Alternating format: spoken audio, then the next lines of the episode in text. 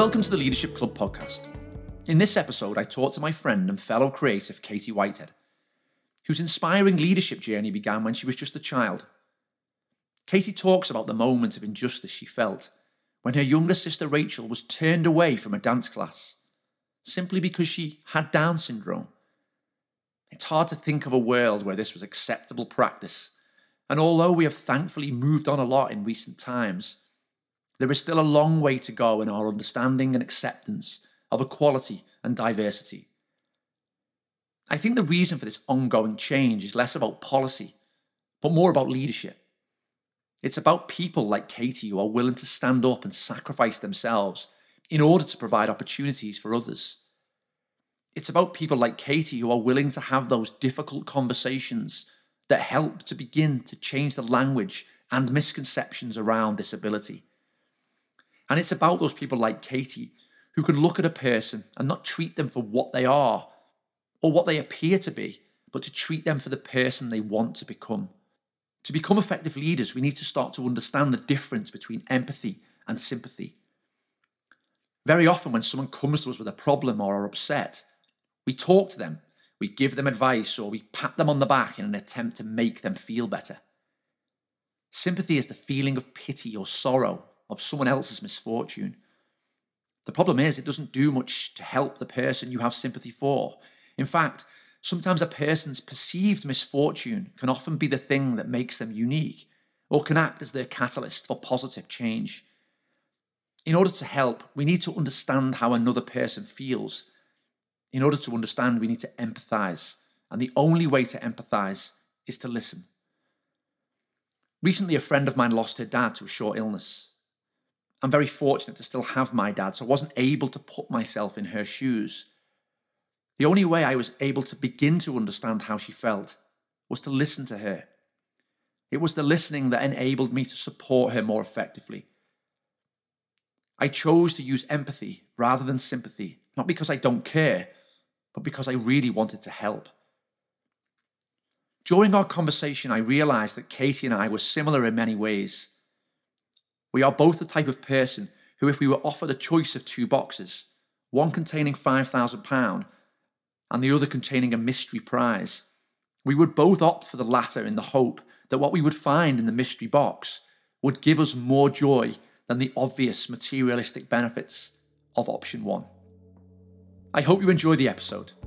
This is the Leadership Club podcast.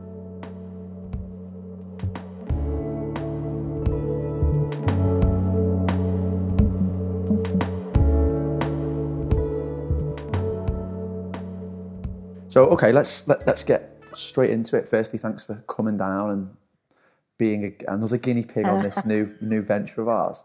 Um, and I think before we, we, we get into the kind of conversation, I, I, think it'd be worth me setting some context in terms of how we met. Uh-huh. So I'm going to go back probably now about five years mm. to what was what was um, it was probably called a health network event or something like that, based at Edge Hill University, right. and I suppose we've we've been to these things before where you you turn up, everyone has a has a table and a, and a stand, and then everyone's mm. got a mm. pop up banner and loads of leaflets, and everyone goes to talk.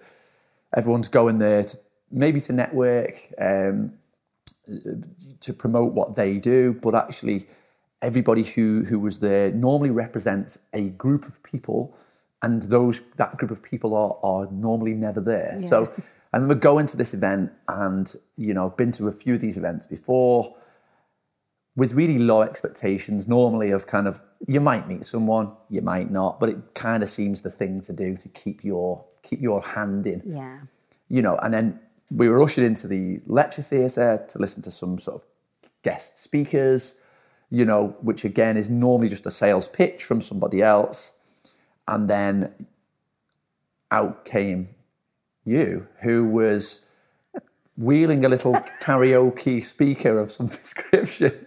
And as you were as you were trying to get the the sound to work for someone that obviously works in this industry, I'm thinking my expectation was going further and further. Yeah, I appreciate that. Um, and then you know you you the music started and and and then out came all these these people, which I think it just kind of knocked everybody off guard a little bit you know, and then, you know, it, was clear that obviously you, you yourself and then some of your team and then people were coming out in wheelchairs and, and it was clear that everybody, you know, had some form of additional need. Mm.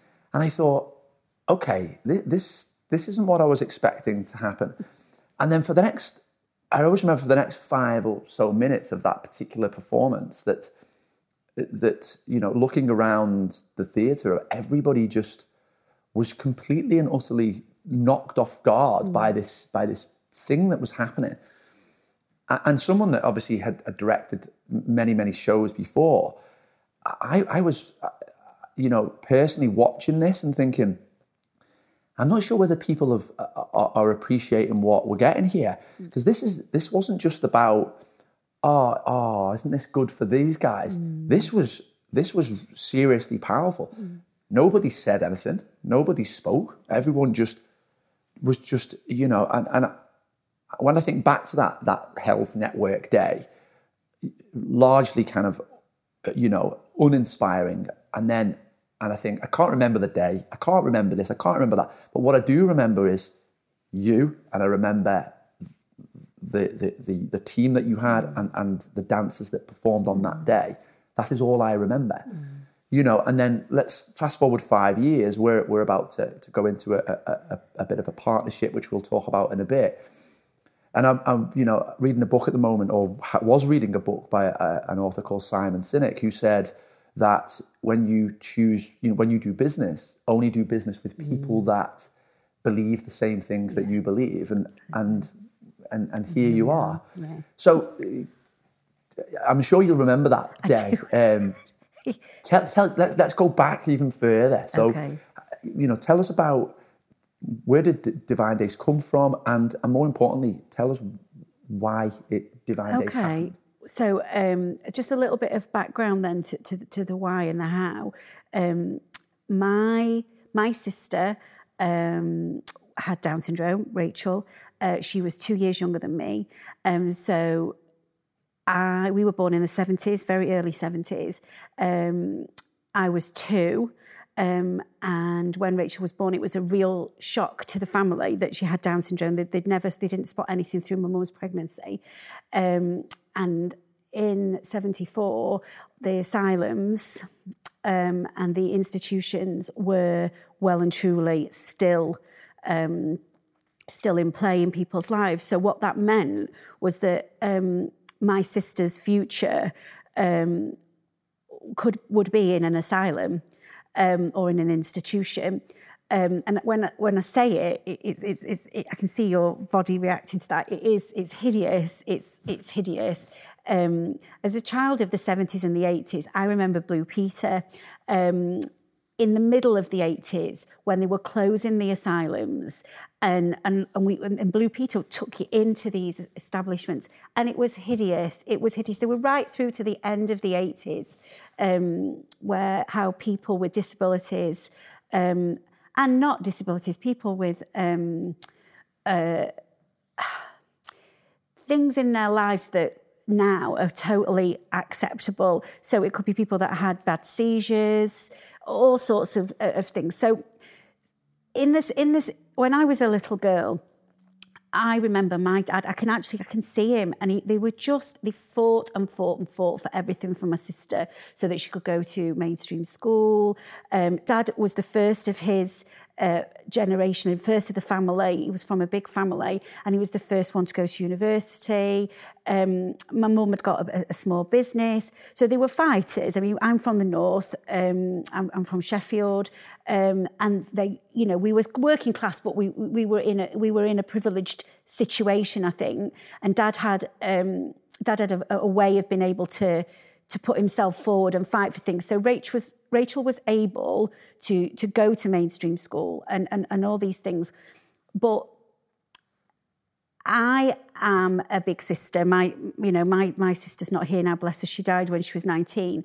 But big sisters, you, you don't stop being a, a mum or a dad or a sister or a daughter or a son. Um, so I, I have that role. And I mentioned I was Northern, and I mentioned I'm from Sheffield, and I'm from this these women of matriarchal powerhouses that if it ain't right, you know, you roll your sleeves up and you fix it yourself.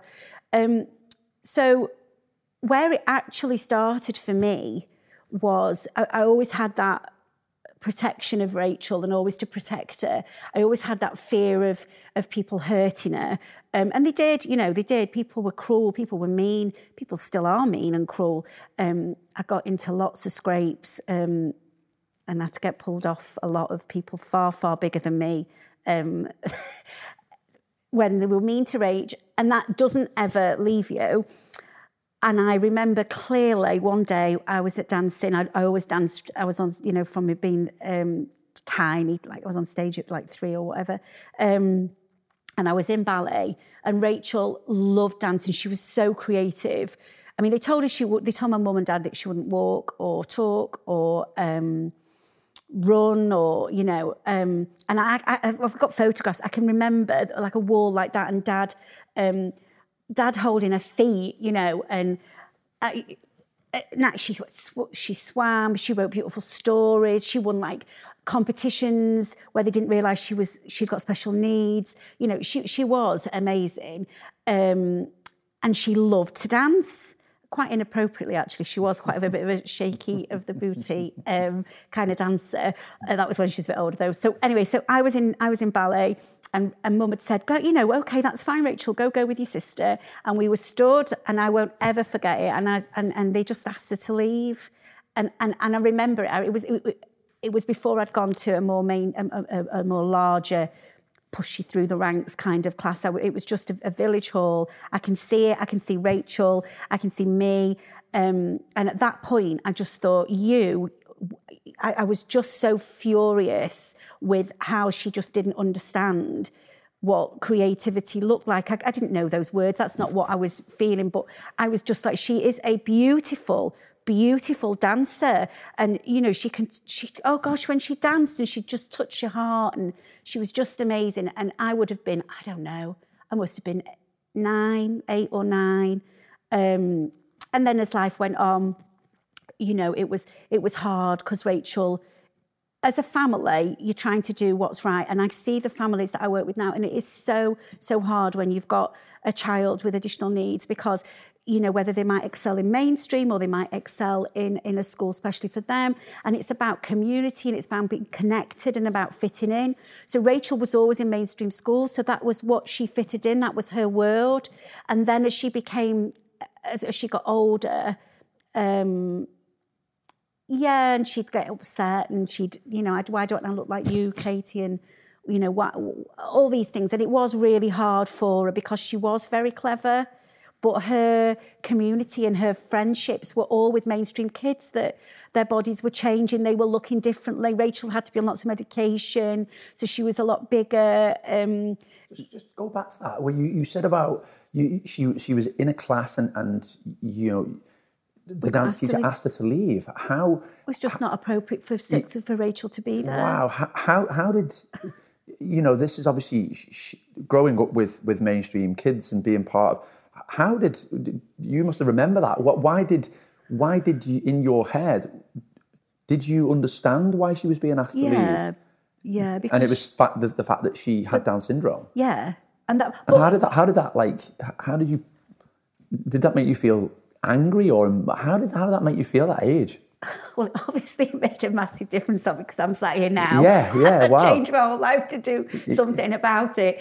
Um, it was just unfair it was just it just felt unfair. It just felt you know like i don't know as a sister oh god we, we uh, you know we just have to run off because she'd done something or pinched something out of the shop or you know we were always in. She just had no inhibitions. If she wanted to do something if she thought you were ugly she'd tell you. If she thought you were handsome she'd kiss you. It was a nightmare. Honestly it was a nightmare. It really really was.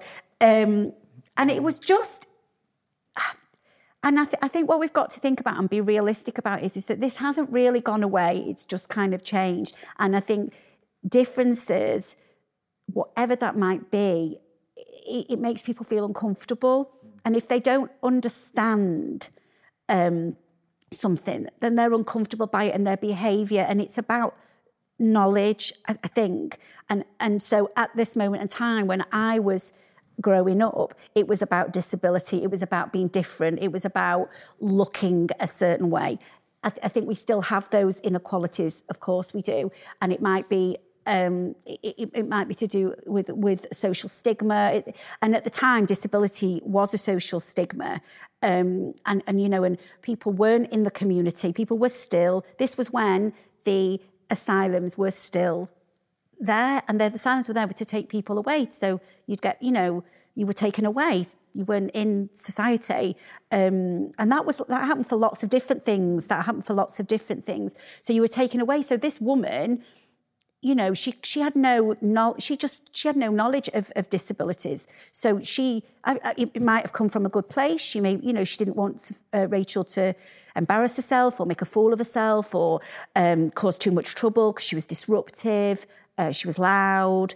Um, I think she probably told the teacher where to get off. Um, and, and, and yeah, so uh, it was a bit of normal, but it was also it was stuff we'd already, you know, Rachael would have been what seven, so we'd had seven years of it.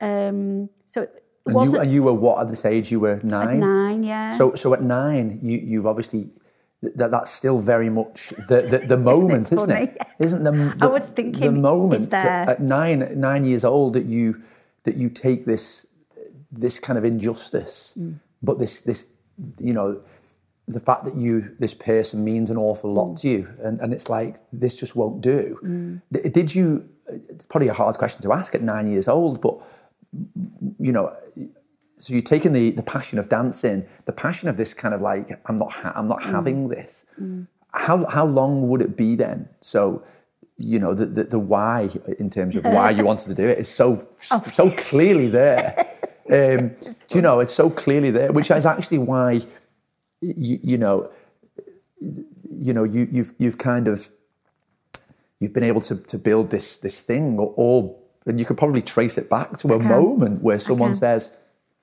"Sorry, I want to ask you to leave." And just, nowadays, when you think about that, you just think, upsetting. "Really, like really, you, people did this mm. stuff." But mm. but like you say, you know, it, it is it is still it is still very much there. So you know, obviously that that sense it, we we get that. How when would you when did you actually launch that that business, that that brand then? Okay, so um, I went to university and studied um, arts therapy. I majored in drama. Um, I also had to fund that by going and working.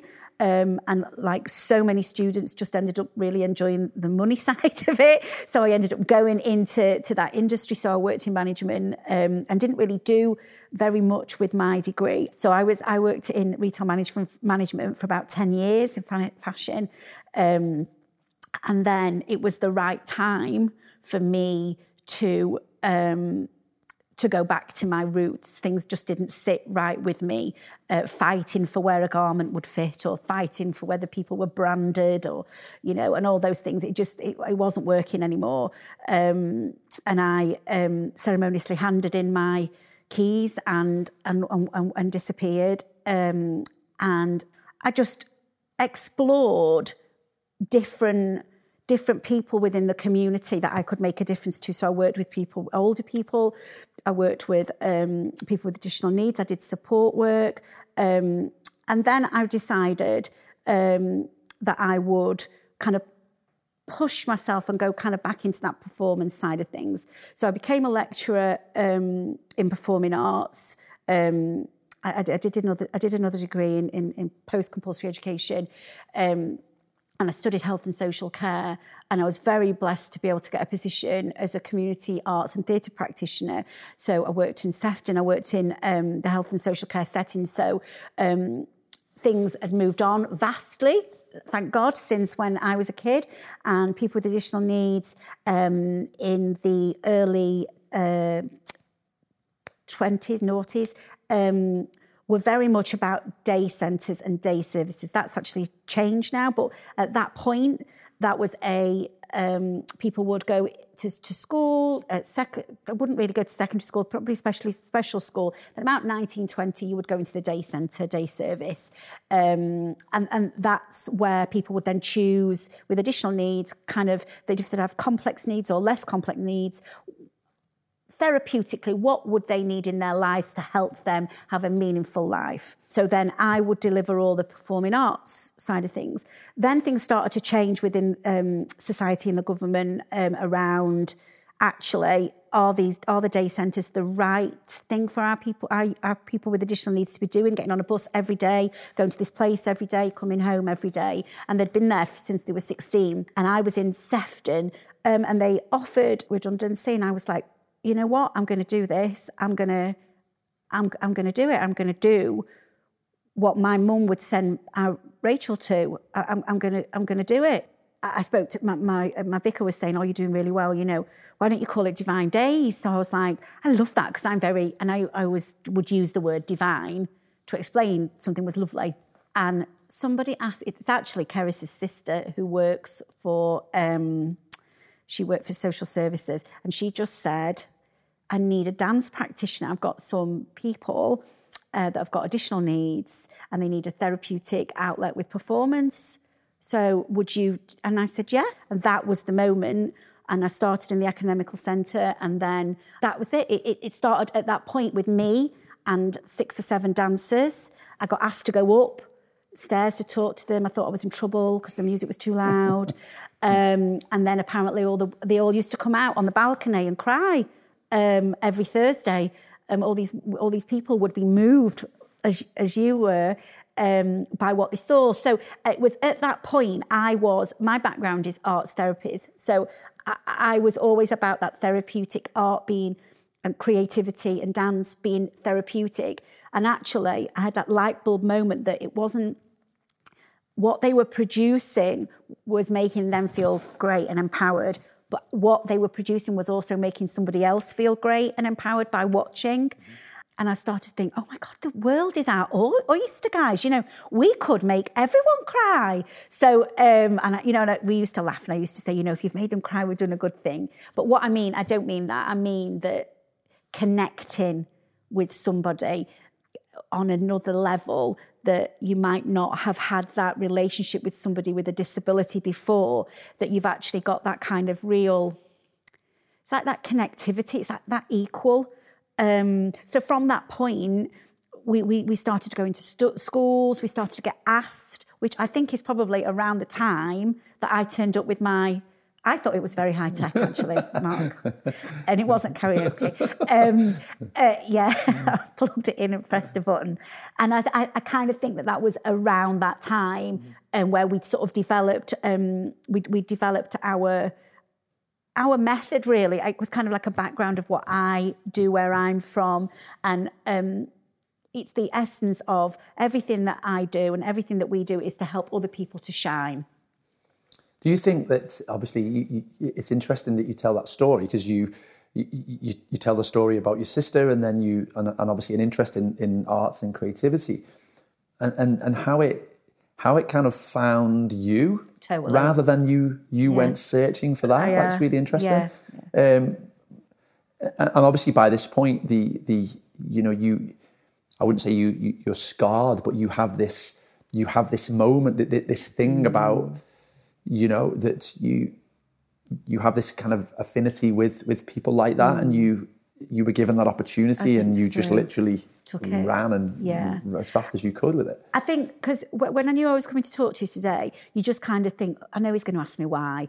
Um, you know, and you sort of think, why? And there was the moment with the dancing, and there was another moment as well. Um, and, and, and this awful boy, I think he was in his teens, and Rachael was just, we were on holiday somewhere, um, and, and he I can't remember why he did it. I don't really know why he did it, but she was only little, and he um, he just drenched her with water. Uh, he just he just literally he was this big boy, and he just drenched her with water. And I can still see her now, her little eyelashes with all the water dripping, and she just had her breath taken away.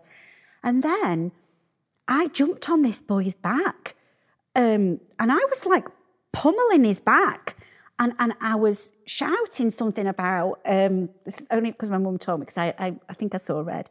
And I was well I did see red. And I was shouting something about just because you know just because you're different and just because you're bigger and just because you can do this and just because you can do that doesn't mean that you can drench my sister. And i and, and i remember and it's that and it's just and it's just because somebody looks different or is different or has got a learning disability it doesn't mean that they aren't beautiful and that they can't create and that they can't live out their dream um, and, you know, as a performer, you know how important it is. You feel dead when you don't perform, um, and, and whatever that perform, performance looks like.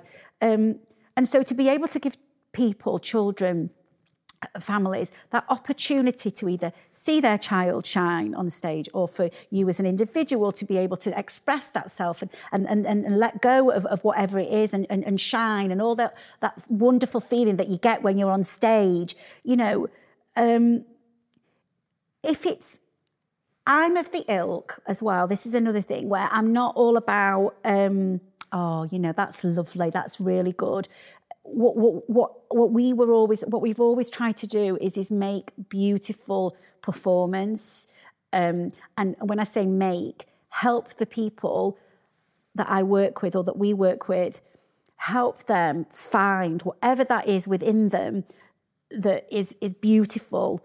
So it's not about okay, so we have to make we have to make you do this so that this is what it looks like and this is what it is. It's not. It's it's a lot of time spent with individuals, finding that beauty. I remember you. Do you remember when you asked me to come and, and our dancers to come to um, to the art centre and um, you, you, know um, we had a dancer there on a life support machine. Um, oh, and I'll never. That was one of the highlights of, of my career, dancing with dancing with Spencer. Um, yeah, and and and the beauty in his face and the way he looked at me and the way he connected with me and and um God, I'm getting emotional. That that was just like a really beautiful thing. And I think what we were able to do was then help other people see that beauty. I still get mums in the connie saying, Do you know, I remember you coming to my little one was at was at Mark's, you know, and da da da, and you all came out.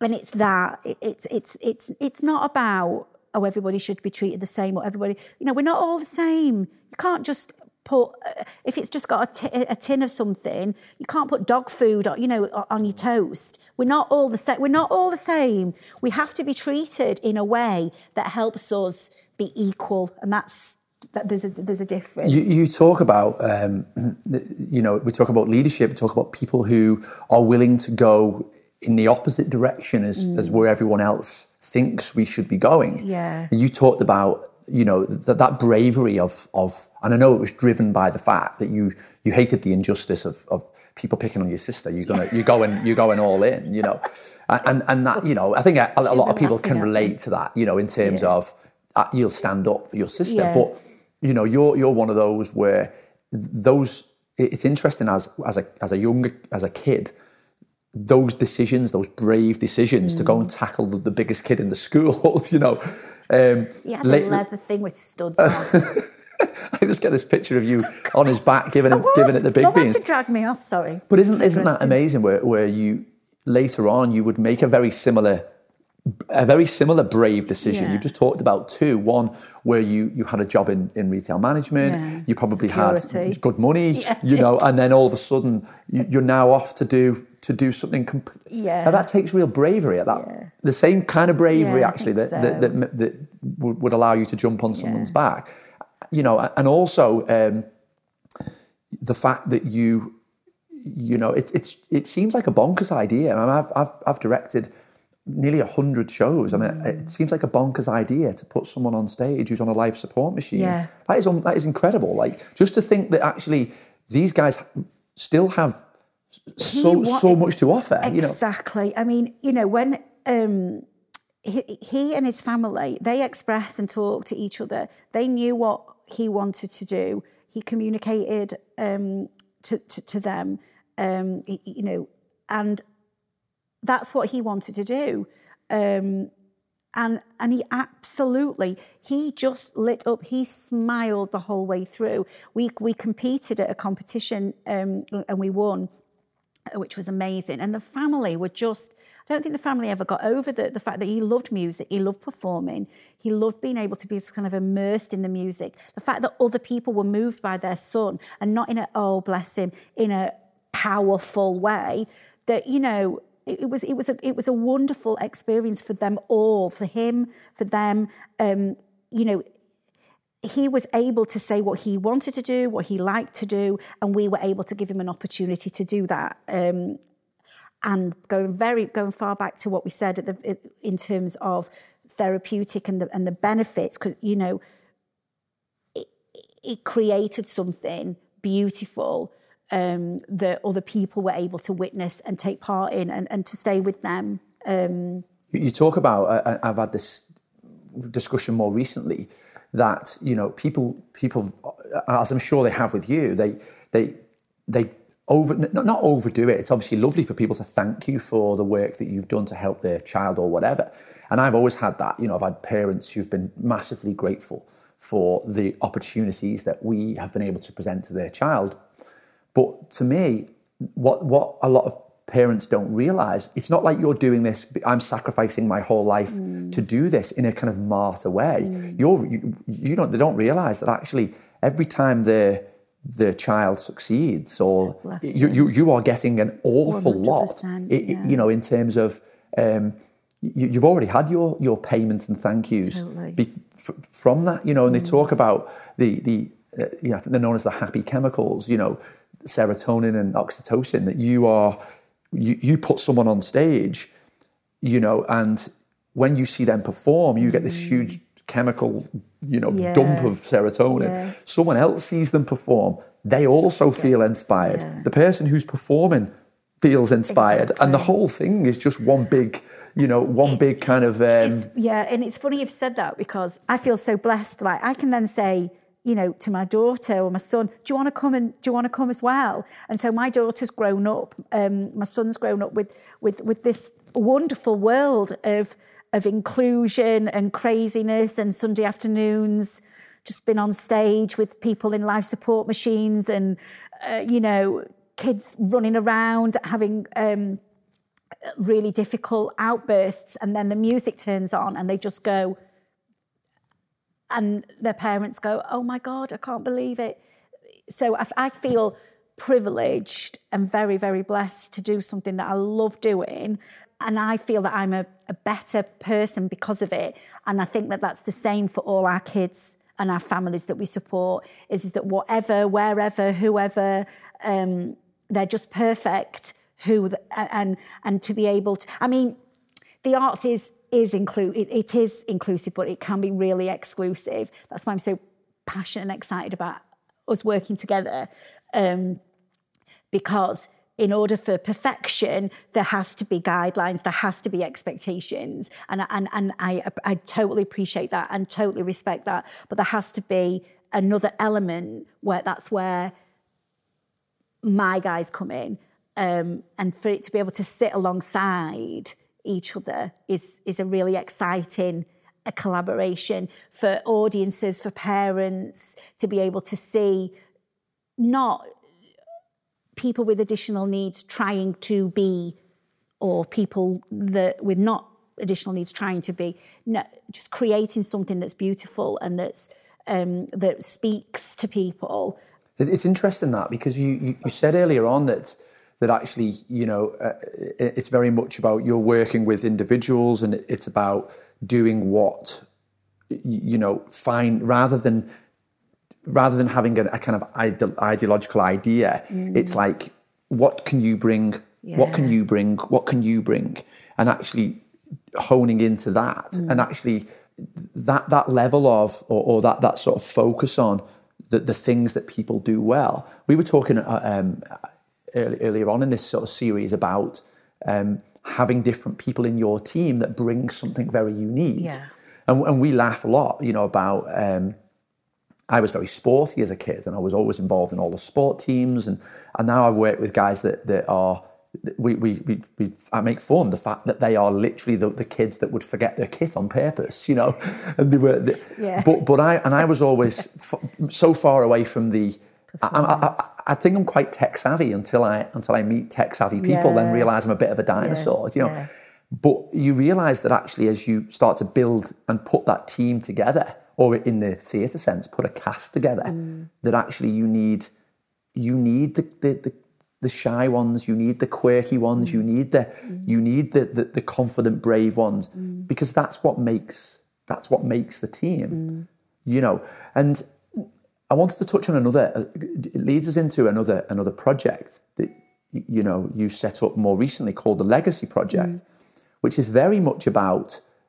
They might not be able to do all of the things in a general sense, but you, mm. they do things maybe better than everybody else. Mm. I, I, thought that was really fascinating. And we was able to, to, to, help you just a little bit with that in mm. terms of conceptualizing a, an idea for a brand. But tell us, tell us about that that project because that is really quite specific. Yeah. Um, so the Legacy Project is like supported internship for young adults with additional needs. So if you can imagine that you have a child or a brother or a sister that's got an additional need and they've maybe gone to mainstream, they've maybe not, and they're maybe 17, 18, uh, and it's now, it's not when I was a kid, it's now.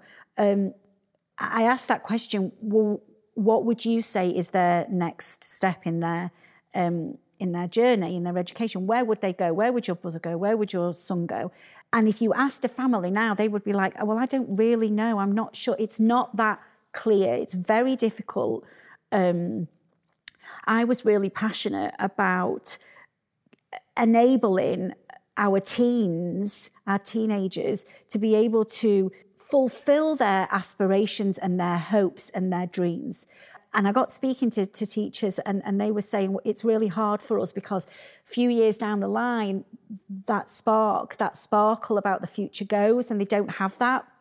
So um, the legacy project was born out of that and it was it was it was about actually how do we use the same methodology how do we wrap around those those young people to find what their aspirations are um, but to be able to find their gifts and their skills so that they can shine uh, as as valued members of their community um, and i you know I, I'll hold my hand up. I had my eyes opened because I, through that journey and through that process, I realised, and you, you touched on it, Mark, that so there, some people's disability makes them better at doing something than if they did not have that disability.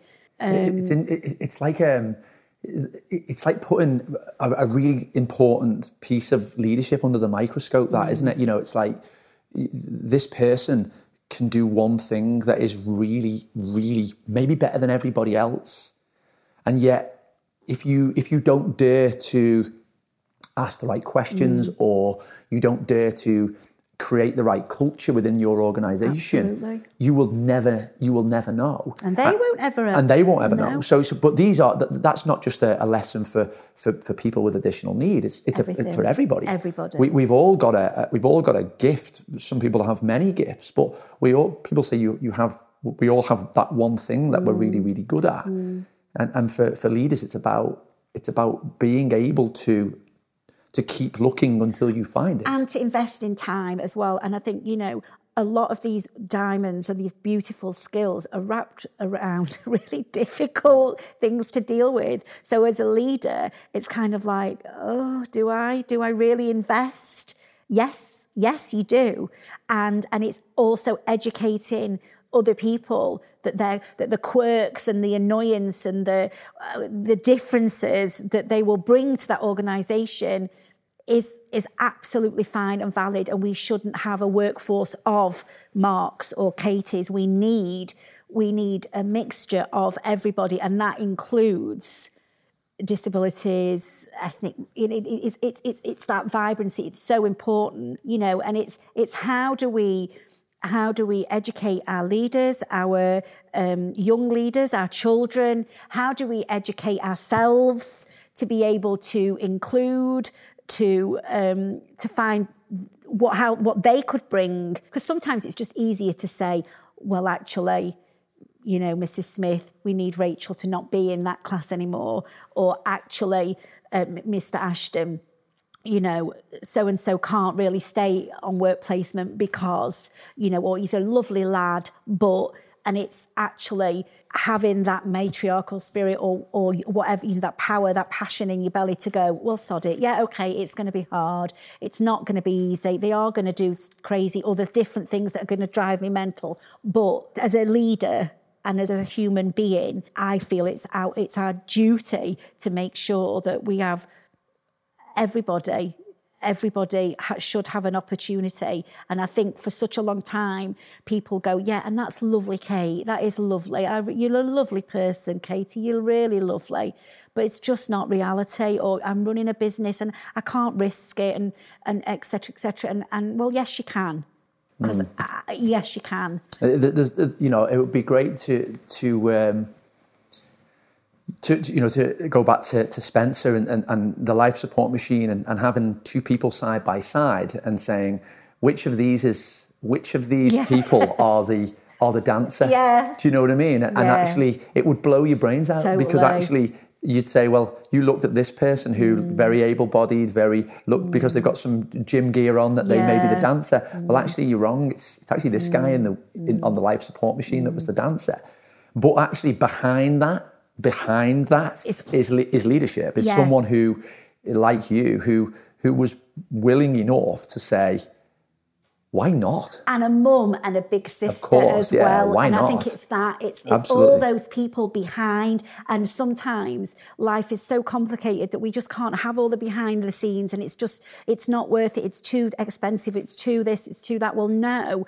that that's a good, a, a good grounding for us and a good, um, a good starting point for us as leaders for us to remember that you don't have to be the smartest or the cleanest, or it could be somebody that's got no, you know, that's sat in front of you that smells, that's dirty, that's got nothing.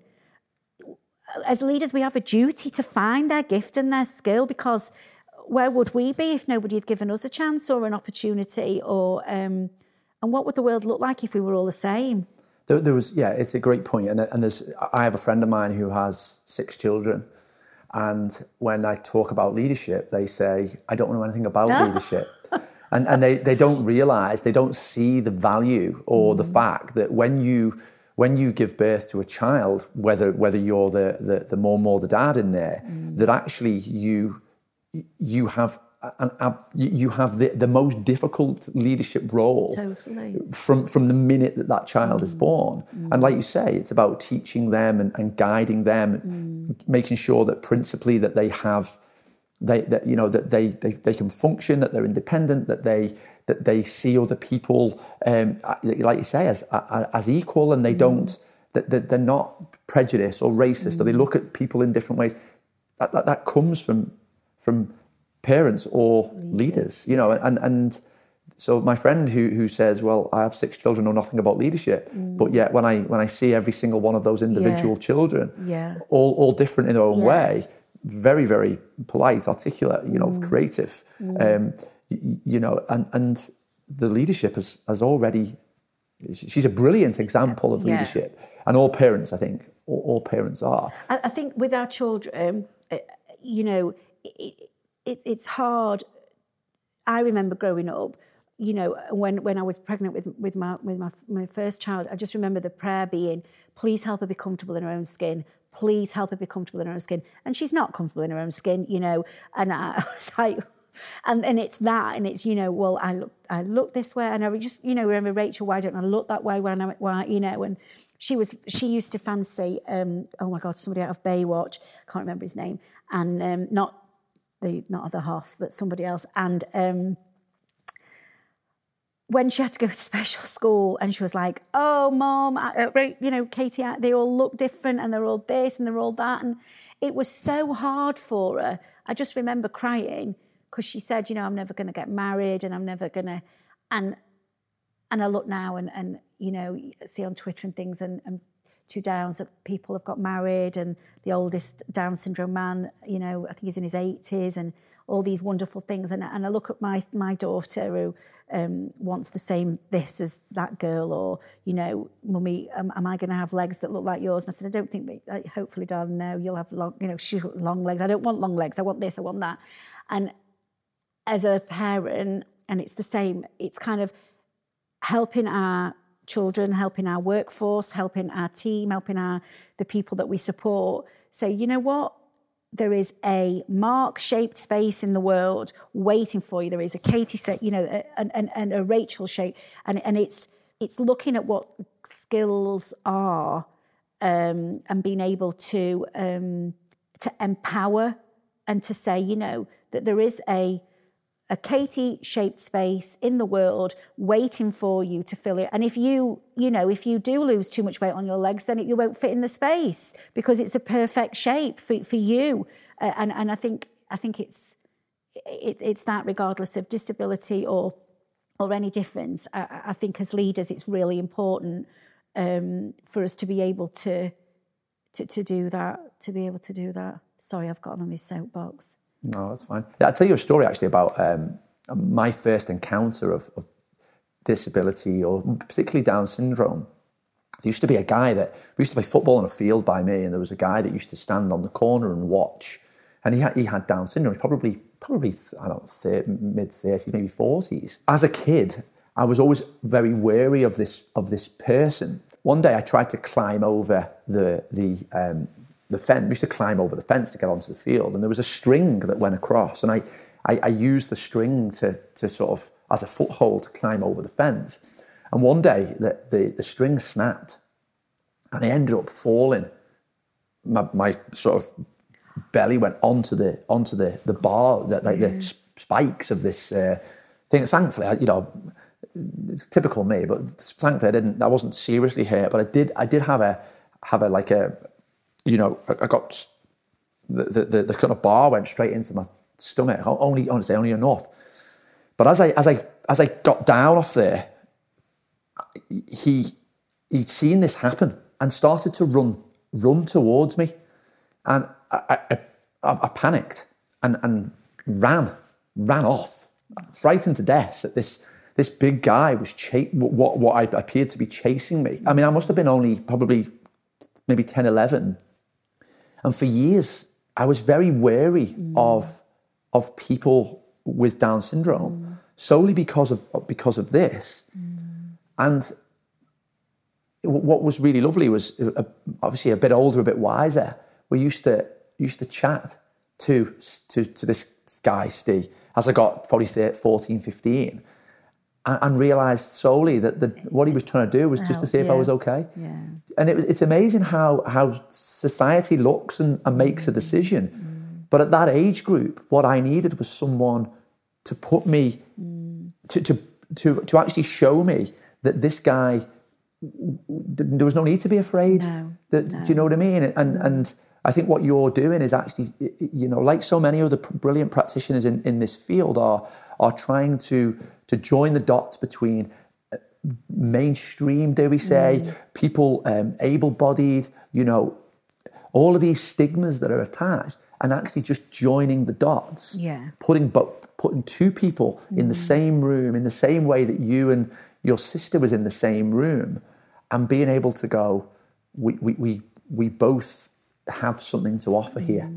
There's still a that you talked about it before we've okay we've moved on from from uh, putting people with disability in an asylum mm. um, we, have moved on from that but there is still a lot of work to do yeah. in terms of yeah. social stigma and, and, and how how people are viewed and how how people can can feel valued yeah. and I think that we as as you know leaders of organizations where where we work with with young people are are very much about you know helping to educate is probably a stronger word, but but in terms of just get them to get them in the same space, mm. get them to understand that that people have stuff to offer, and actually mm. going out into the to the, the big wide world. And like mm. you said earlier on about young children, do not see how that is different. No.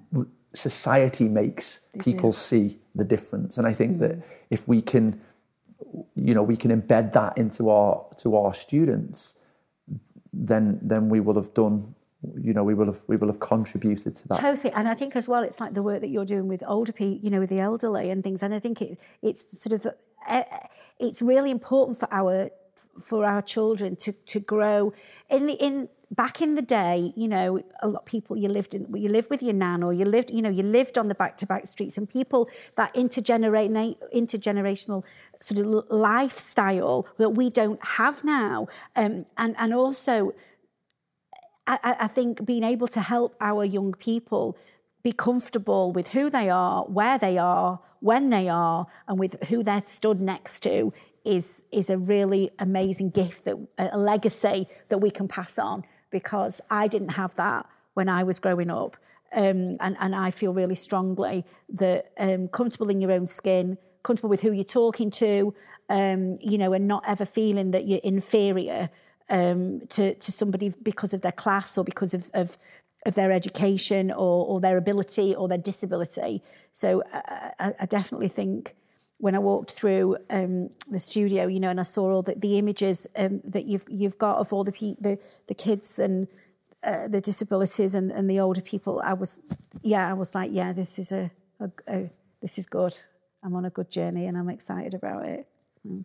I think that's probably a really good place to end. But you know, from my point of view, I, I wanted to, you know, what's probably hard to see on, on something like this, where people hear a voice, is that you know I think from a leadership perspective and going forward, like you're the, the, the thing that, that always strikes me about you from the, from the minute I seen you with your with your uh, trolley karaoke trolley is is you know is about passion. You've spent the whole interview with kind of tears kind of here, which is just it's just the way that you are. You know, the passion is just you know, and is is is really great. And I, I think that you know I'm really looking forward to say say seeing what very like very like minded people. I think you've done well not to cry properly. Like, um, I started which, again. but it's.